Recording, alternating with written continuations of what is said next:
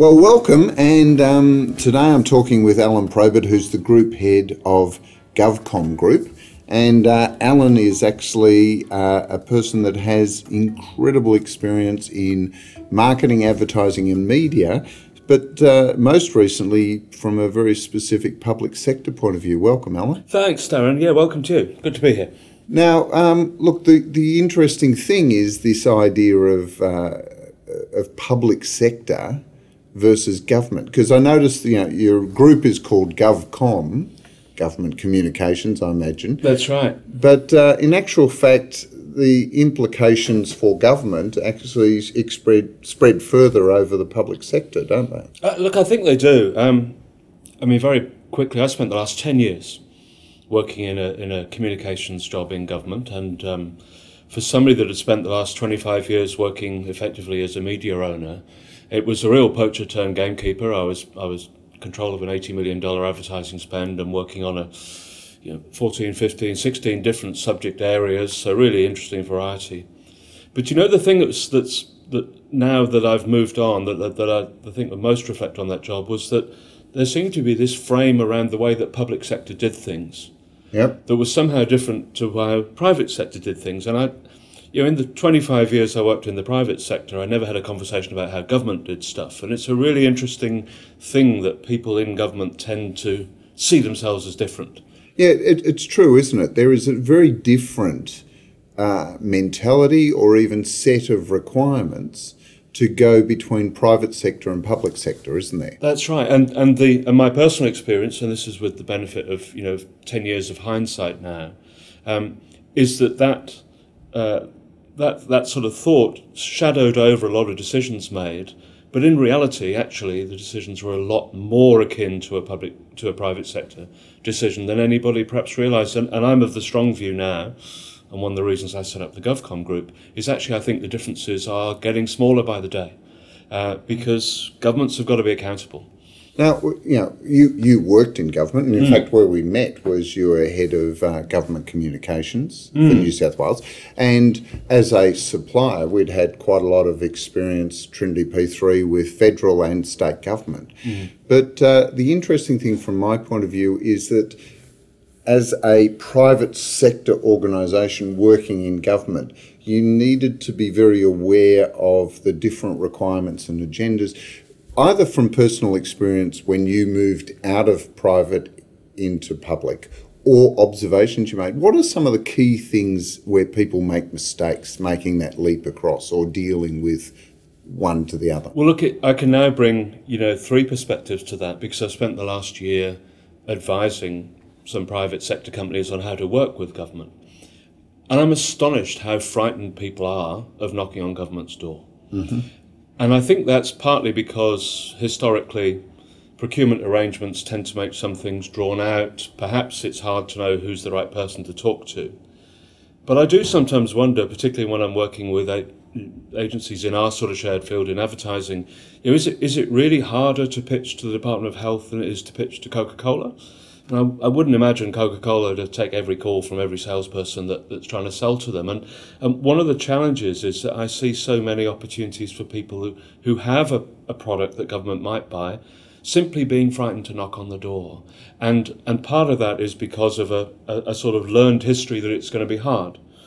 I'm of the very strong view that's going to change. Yeah, because you know, from my personal experience, very large clients and government have something in common, and it's called bureaucracy. Yes. Right? Yeah. There's all this paperwork that you have to do. You have to you know, tick the right boxes in the right order, even though at the centre of both of them will be some sort of relationship. Uh, if large organisations mimic government a lot in you know creating what feels like barriers to actually building relationships, though. And and it would be naive and, and wrong to suggest that you know there there isn't difficulty, process problems in dealing with the way government procures stuff. But as a corollary to that, if somebody takes in something that they've made for the UK market, let's say it's a piece of advertising about texting while driving, mm-hmm. and what they have is empirical research on what people thought of the ad, how people responded to it, what the results of the ad were. There isn't a roads minister in Australia that isn't going to want to see that that that uh, case study. Whether they make the ad or not, whether they want to change it to make it more local, you know, this this power in the intellectual property that we have from the fact that actually all over the world most governments are tackling the same problems. So what you're saying is public sector, like um, private sector, is looking for solutions to problems. Yeah? Absolutely, and and I would say, you know, taking your analogy with going into a big corporate, I'm not sure what ideas people can take into big corporates to show them how to do their job. But with governments being so homogenous all over the world, and you know, if you take an issue like texting while driving, it's an issue in every country in the world that have cars that have cars phones. and mobile phones. Pretty much all of them. Which is uh, and, and, advertising agencies, which is pretty much all yeah. of them. Um, you know, all governments are keen to learn because the the worst thing you can do in any public sector environment is start with a blank sheet of paper. Yeah, but one of the other see in a big corporate there's a beautiful hierarchy and structure mm. you know like there's the ceo and then there's the C, you know, the C-suite, and then there's you know, heads of different functions, and you know, there's a there's a definite structure. Often that fun, you, you can find that incredibly difficult to navigate to know whether you're talking to a decision maker, and that in government or in, in the public sector. I mean, is the public sector structured similar to big corporations? Uh, this is, it, it's a really difficult question to answer, and I think one of the uh, fundamental things that private sector organisations get wrong in dealing with government is in the notion of dealing with government. Mm-hmm. So if you just take the state we're in, and the state I know best, but it's actually true for all governments, New South Wales has 140 separate departments. Wow. It has something like 3,000 entities. So if you take, for example, the Rent Tribunal mm-hmm. organisation, which is part of fair trading, is an entity. So if anybody thinks that they can sell to all those people in one go no. on a sales pitch, so but the corollary is uh, if you go on to any minister's website, they will have listed what their ambitions and priorities are for the next 12 months. And in some ways, the minister's like the CEO. Yeah. And the board. And, uh, and, in, and in modern politics, and, and this is, you know, there's a fine line, but in modern politics, we're increasingly coming to a, a, a more business-like organisation where politicians, in particular the, the, the, Premier and his key ministers, have to outline what they're going to achieve in the next four to five years. Yep. Obama famously launched the 100 day plan. This is what I'm going to do in the first 100 days, mm-hmm. because that's how people change their minds about politicians. It's about what have you done for me? Yeah, not what you say, what you're going to do, and then deliver on it. Yeah. But look, um, yeah, and, and that's a really good view of public private sector. But is the same disruption that's happening in the private sector with digital and technology impacting government the same way or to the same extent? From a from an advertising point of view, in exactly the same way.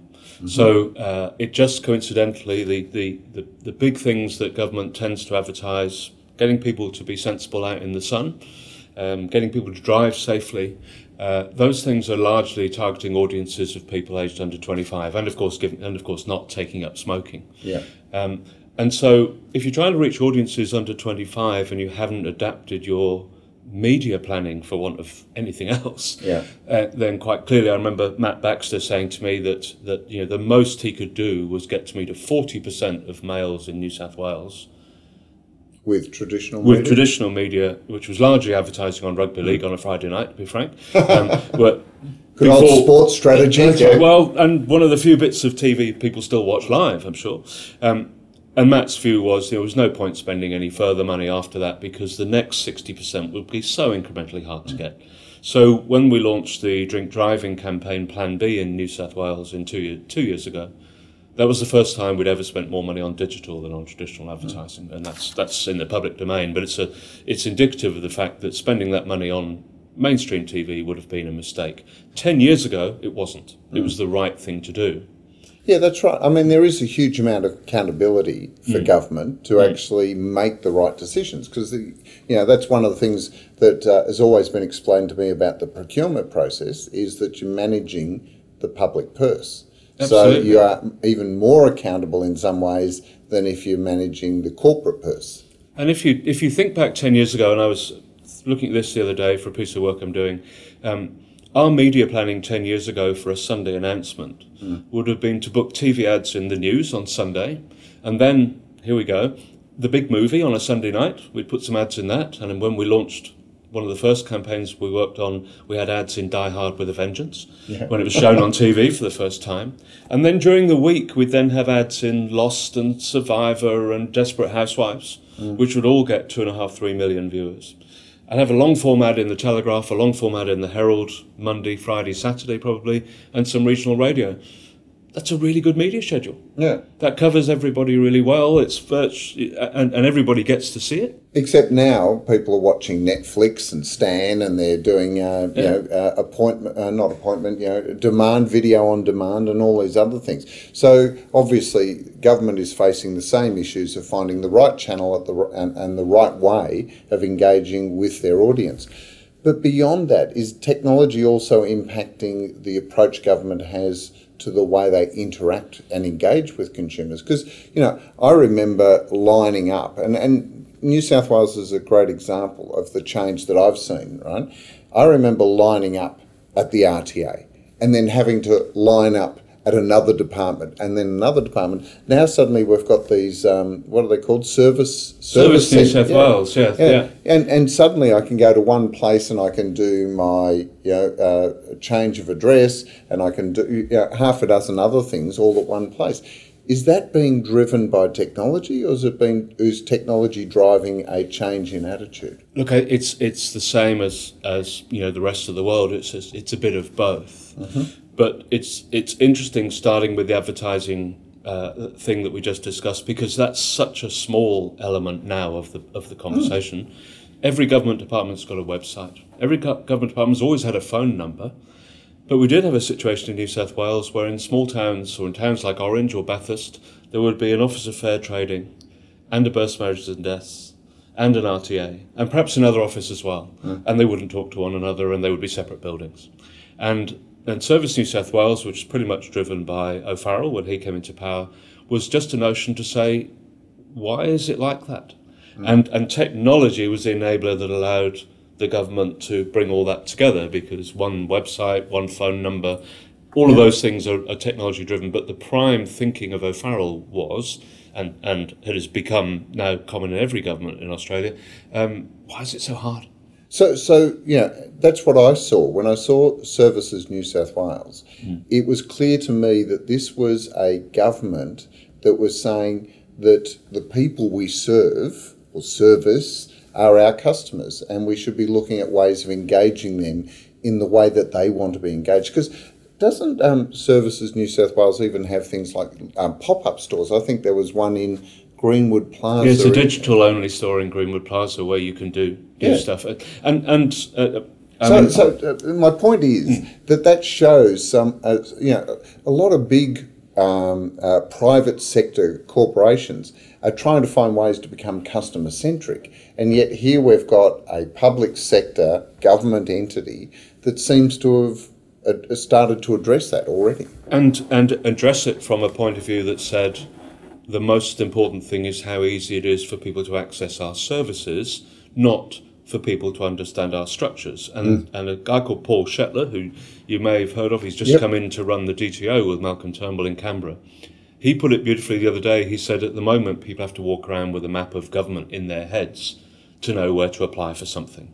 And what uh, has happened with Service New South Wales and what is now happening in Canberra and what happened in Victoria uh, is that government is saying, we'll work out the back end for you. You just come in through the front portal. And so technology has kind of enabled that. Uh, technology has, has made it easier, but actually the starting philosophy is why is stuff organised like government instead of being organised by services? And that's another example, as I said earlier, of how the organisation is becoming more and more like private sector because it's starting to. And Mike Pratt, who's the head of Service New South Wales, is starting to put the customer at the heart of everything. Yeah, and that, and that wasn't the case in the past. But that's almost leading. That's what I'm saying. It, it, in some ways, leads the private sector because you know I I don't necessarily see the same level of adapting that philosophy happening in the large private sector.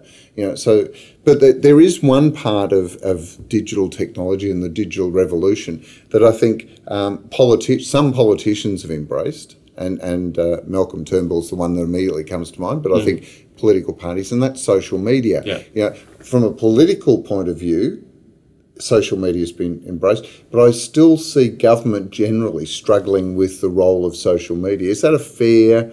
Yeah, it's, it's, it, it's very fair, and it's the perfect case in point of, of, of how the word government gets in the way. Mm-hmm. So uh, I'm of the view that some of the work being done by the emergency services, so particularly the police, uh, the Rural Fire Service, is at the cutting edge of social media. Mm-hmm. So the guy who runs the Rural Fire Service tweets news of fires to a community of people that follow him that include every single journalist in New South Wales. Right. So Yes, actually, you're right. Yeah. I, I, remember seeing some really funny tweets from uh, Queensland Police. Queensland Police, I mean, they during the state of origin, yeah. they're, they're, helping themselves. There is a guy whose full time job is to run the Facebook page for New South Wales Police. Mm. Now, now, Darren, you know, you and I are both forward-thinking people, and I was once in charge of policy on social media.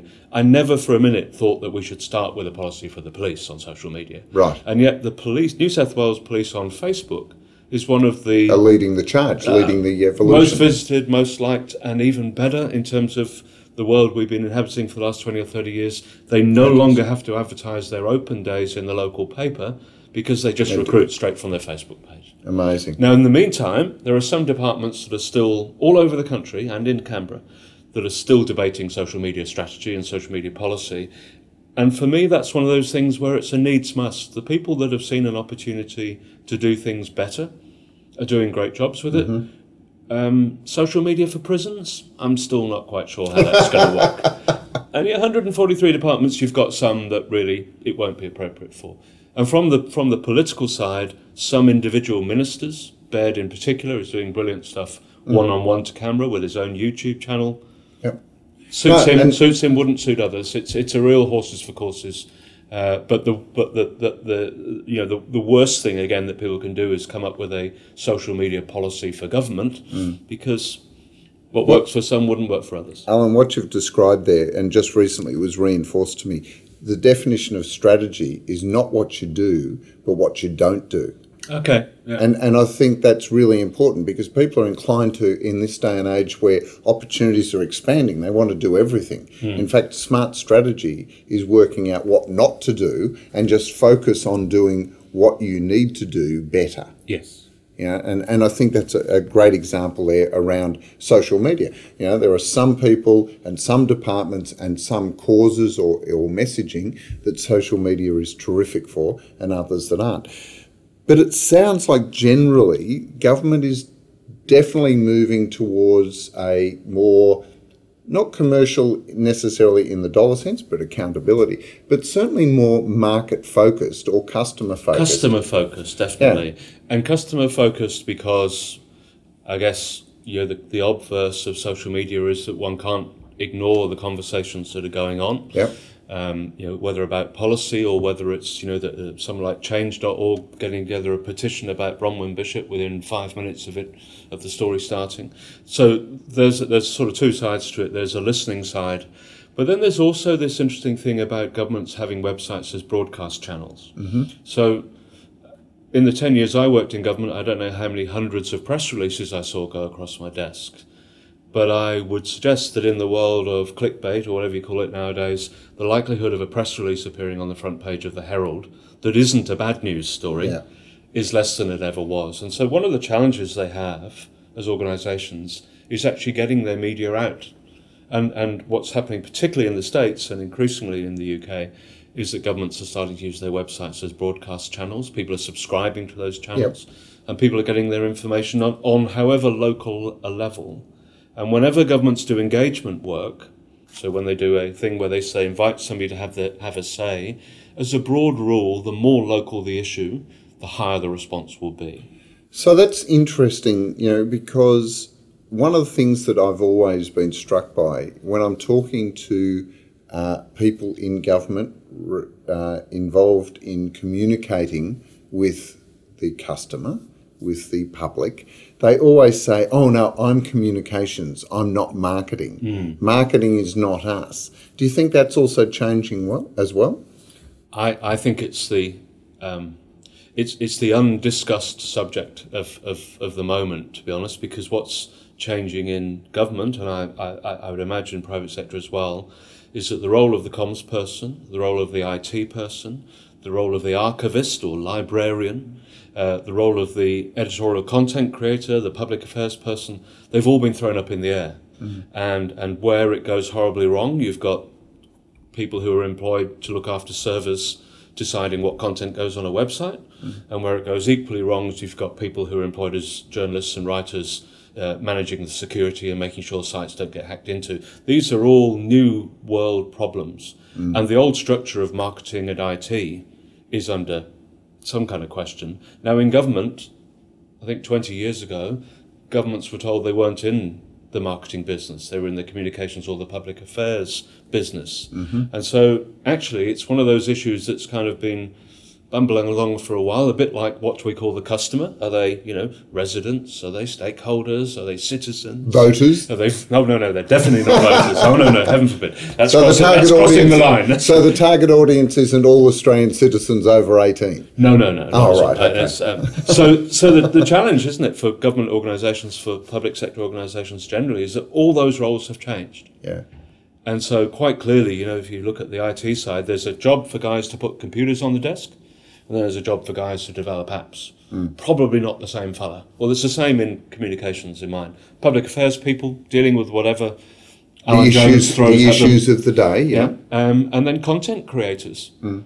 producing content for publishing on their new broadcast channels. Well, they used to produce, you know, the odd annual report, the odd the odd brochure, maybe. Mm. Entirely big change. So, not long-winded answer to your question, but I think all the roles have changed, and probably marketing is becoming one of those roles because it's advocating a position to a customer. So I, yeah, I may have interpreted incorrectly because when I heard government communications people or public sector communications people saying we're not marketing, I I felt they were reacting to the sense that marketing came laden with the idea of selling something. Yeah, it's dirty commercial. Yeah, there was yes, commercial right. yeah. and making money and yeah. see uh, profits and and so in government we don't sell things. We communicate, we inform, we uh, we try and change uh, public behaviour to mm. meet exp- government uh, needs and requirements.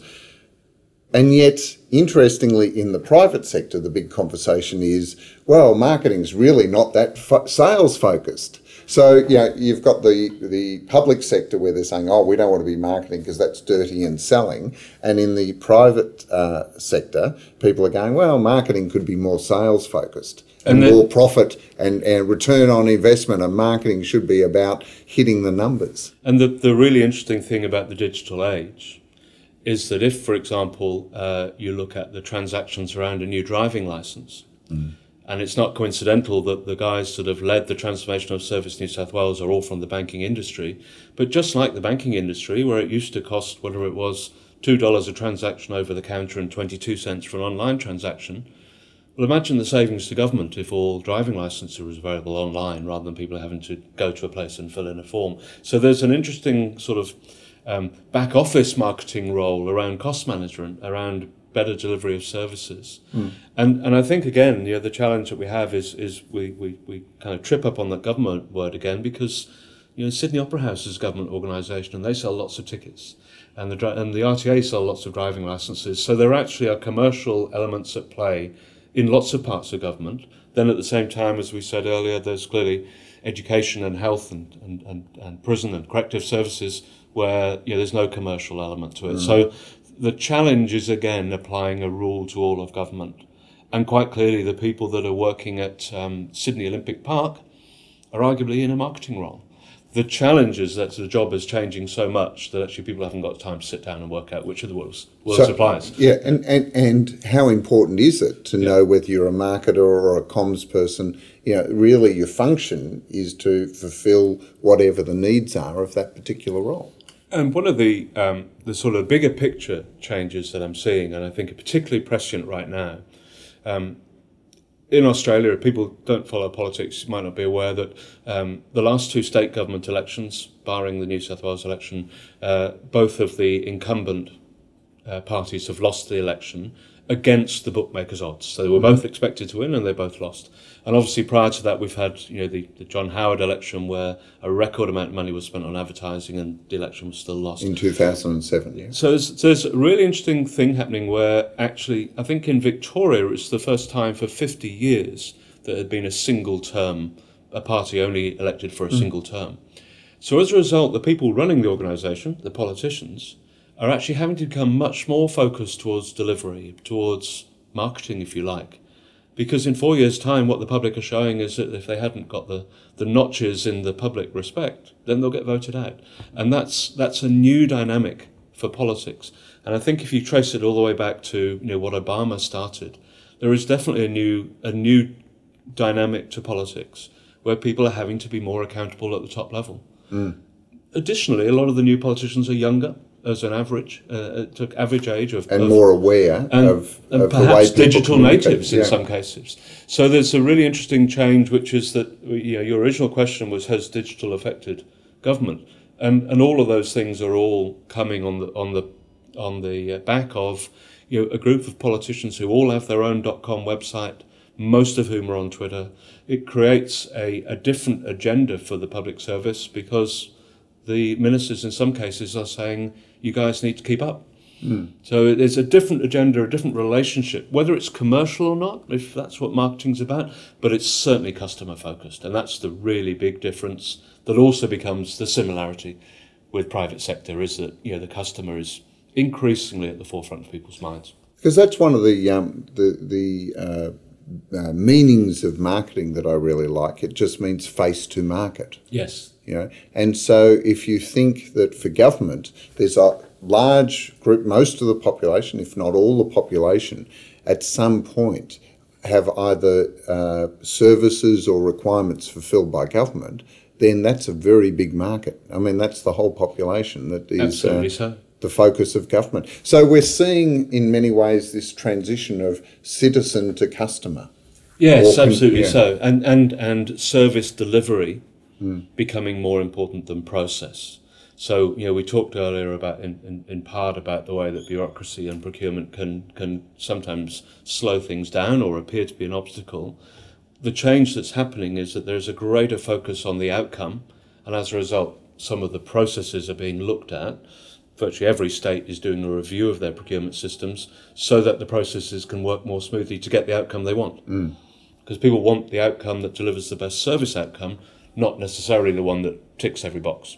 Yeah, there was Ideally, you want both, Yeah. clearly, but yeah. Because there was a time, yeah, uh, government, new government, when a, a party came into to power, the first thing they'd say is, "We'll improve the service delivery," usually focusing on the public service, and everyone interpreted that as you know cutting out resources. In actual fact, what cons- what people want, consumers, um, uh, the citizens want, is a more effective and efficient way of getting their needs met, isn't it? I think you, you mentioned Service New South Wales earlier on, and I was uh, you know had good fortune to work on it in its early days. Mike Pratt, who is the head of Service New South Wales, who's ex Westpac, Mike has a really good one-liner, which he says that we can reduce the waiting time of people waiting to get a driving license from the average of 15 minutes, and they've got it down to eight or nine or seven on average now. And that's great. We've saved people seven minutes. But Mike says we'd really change their lives if they never had to come in here ever again. And that's what's happening in the banking banking industry is that you know people can log on to their accounts at ten o'clock at night and do all the transactions they can do. They still can't buy a house online. They have to go into the office to do that. And that's the great analogy for government. So where we can make it easier is their thinking. Where it can be easier and where it can add value and it can be better, then we'll see if we can do it digitally and online. And that's the greatest impact of digital will be where it's actually a better thing for the customer. Digital voting, digital referendums, you know, who knows?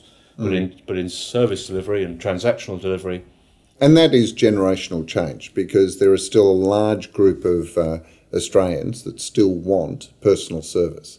You know, not everyone is ready for a digital only world to transact. It has convenience, but it also lacks the personal touch that people often want when they have a problem. I mean, I know there's nothing more frustrating than when there's a problem on a website and all you get is more web pages telling you that, you know, here's how to solve the problem that you don't have.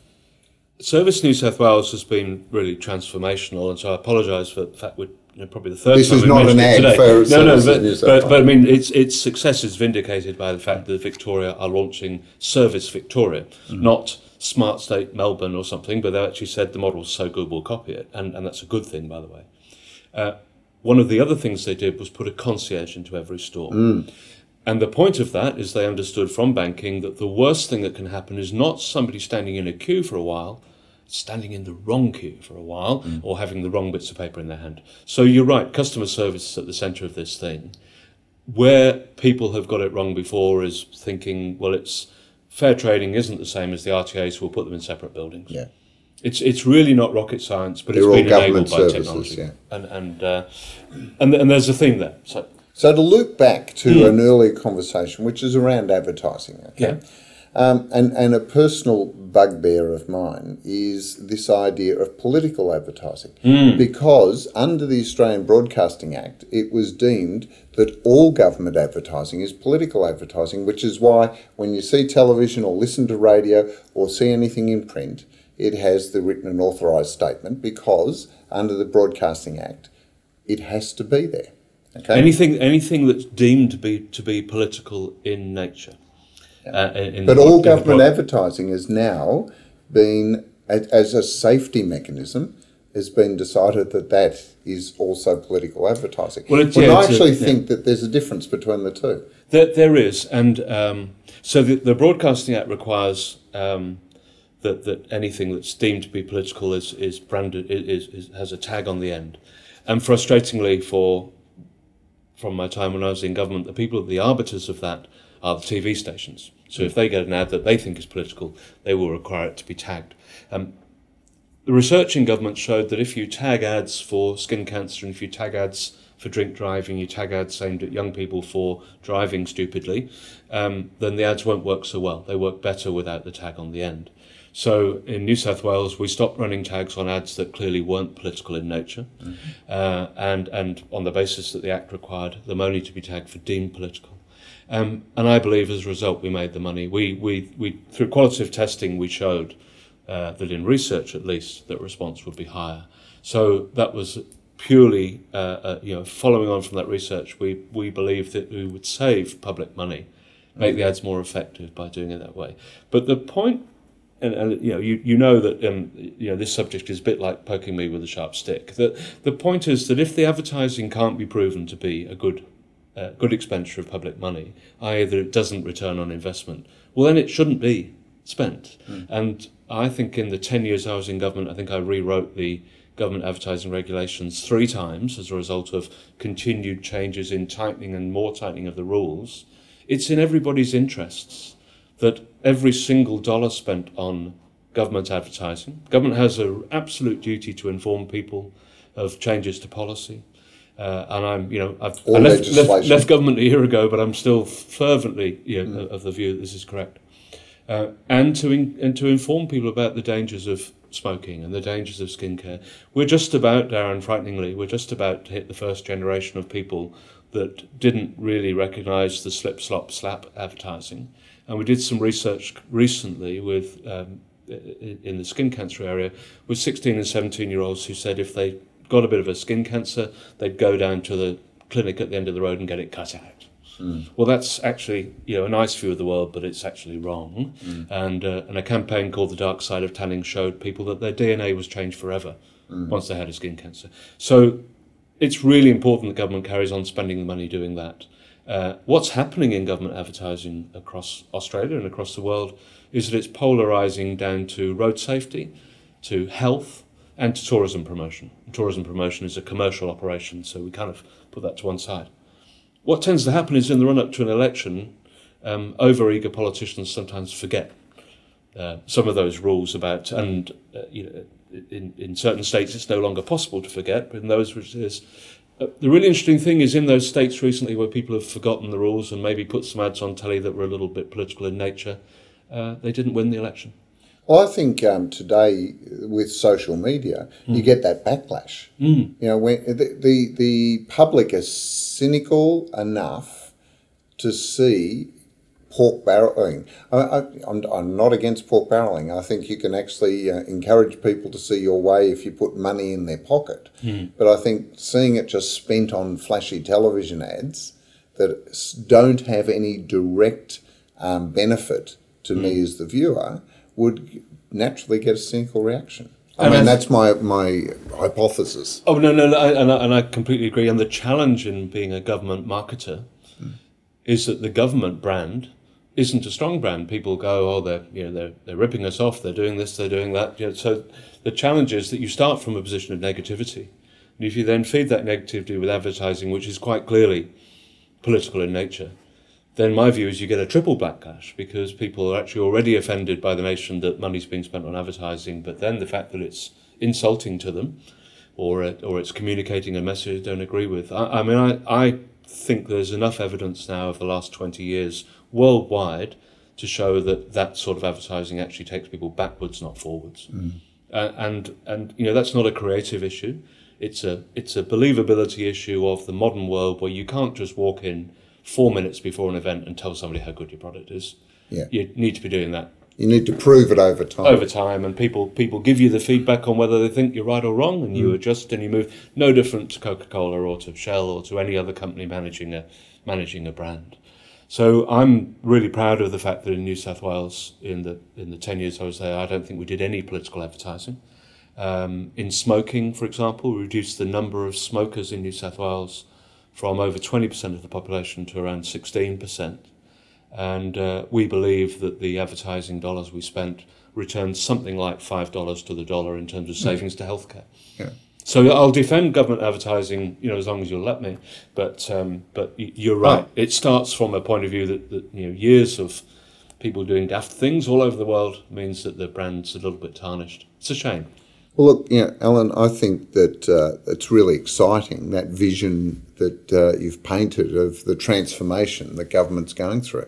I mean, the old days of government communications being almost, you know, uh, handed down from on high, like the tablets from God to Moses, Yes. is now actually changing. That you know, there there appears to be, and the examples you've given, fantastic trend towards you know a face to market and a face to the customer, a focus on services and fulfilling the needs of the people that the government are there to represent and, and to provide those services to. Uh, it'll be fascinating in the next uh, three to five years to see uh, how far government is actually able to take this. Absolutely right. And, and if you look at um, some of the businesses that government have built in the last four or five, four or five years online, you know, the various uh, uh, the, the sites that will tell you how to get from, from A to B in each state, you know, the transport sites, they've all got, you know, one and a half, two million visitors a month. Uh, uh, you know, there, there are some really big publishing properties being built, speaking as an ex-publisher, uh, by government departments, education sites, you know, the school sites carry all the curricula and all of the exam results, again, million, million and a half, two million visits a month. Suddenly government's got these broadcast media that they didn't have 10 years ago, and there's a really interesting potential trend around government not needing to rely on traditional media to broadcast their messaging. As they become more and more a media in their own right. And particularly if you look at what happens at council level. Well, uh, I'd like to say thank you, Alun Probert, Group Head of GovCom Group. Thank you very much. My pleasure. And um, what did you vote last?